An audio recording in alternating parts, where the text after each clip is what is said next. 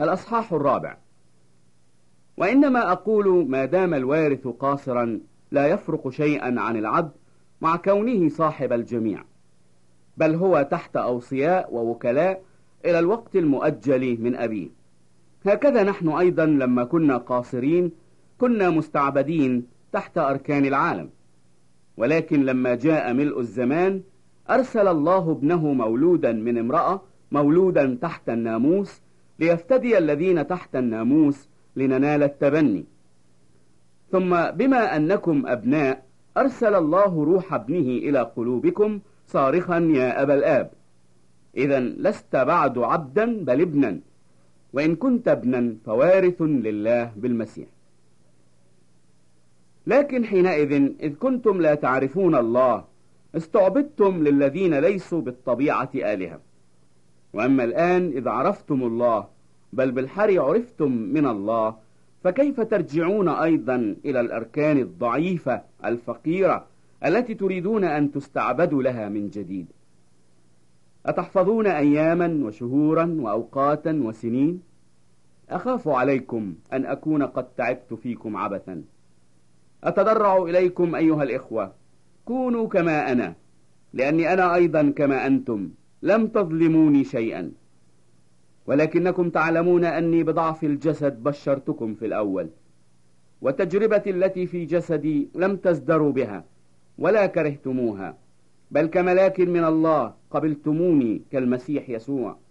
فماذا كان إذا تطويبكم؟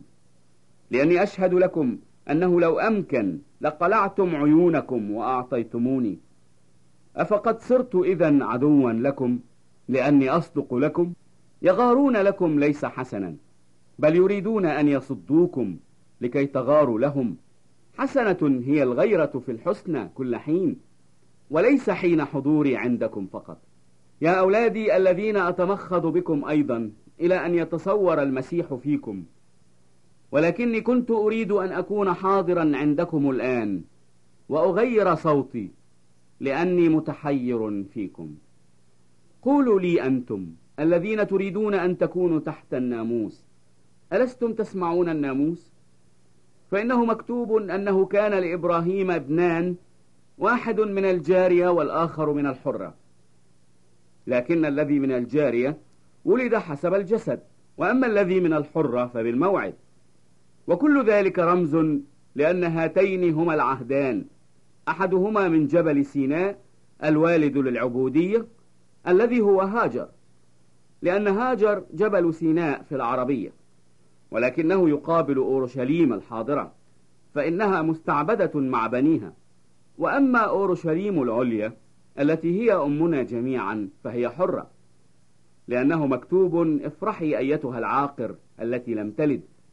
اهتفي واصرخي أيتها التي لم تتمخض فإن أولاد الموحشة أكثر من التي لها زوج.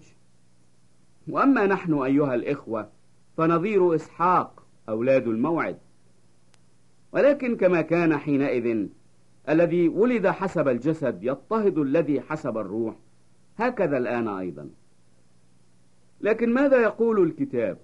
اطرد الجارية وابنها لأنه لا يرث ابن الجارية مع ابن الحرة.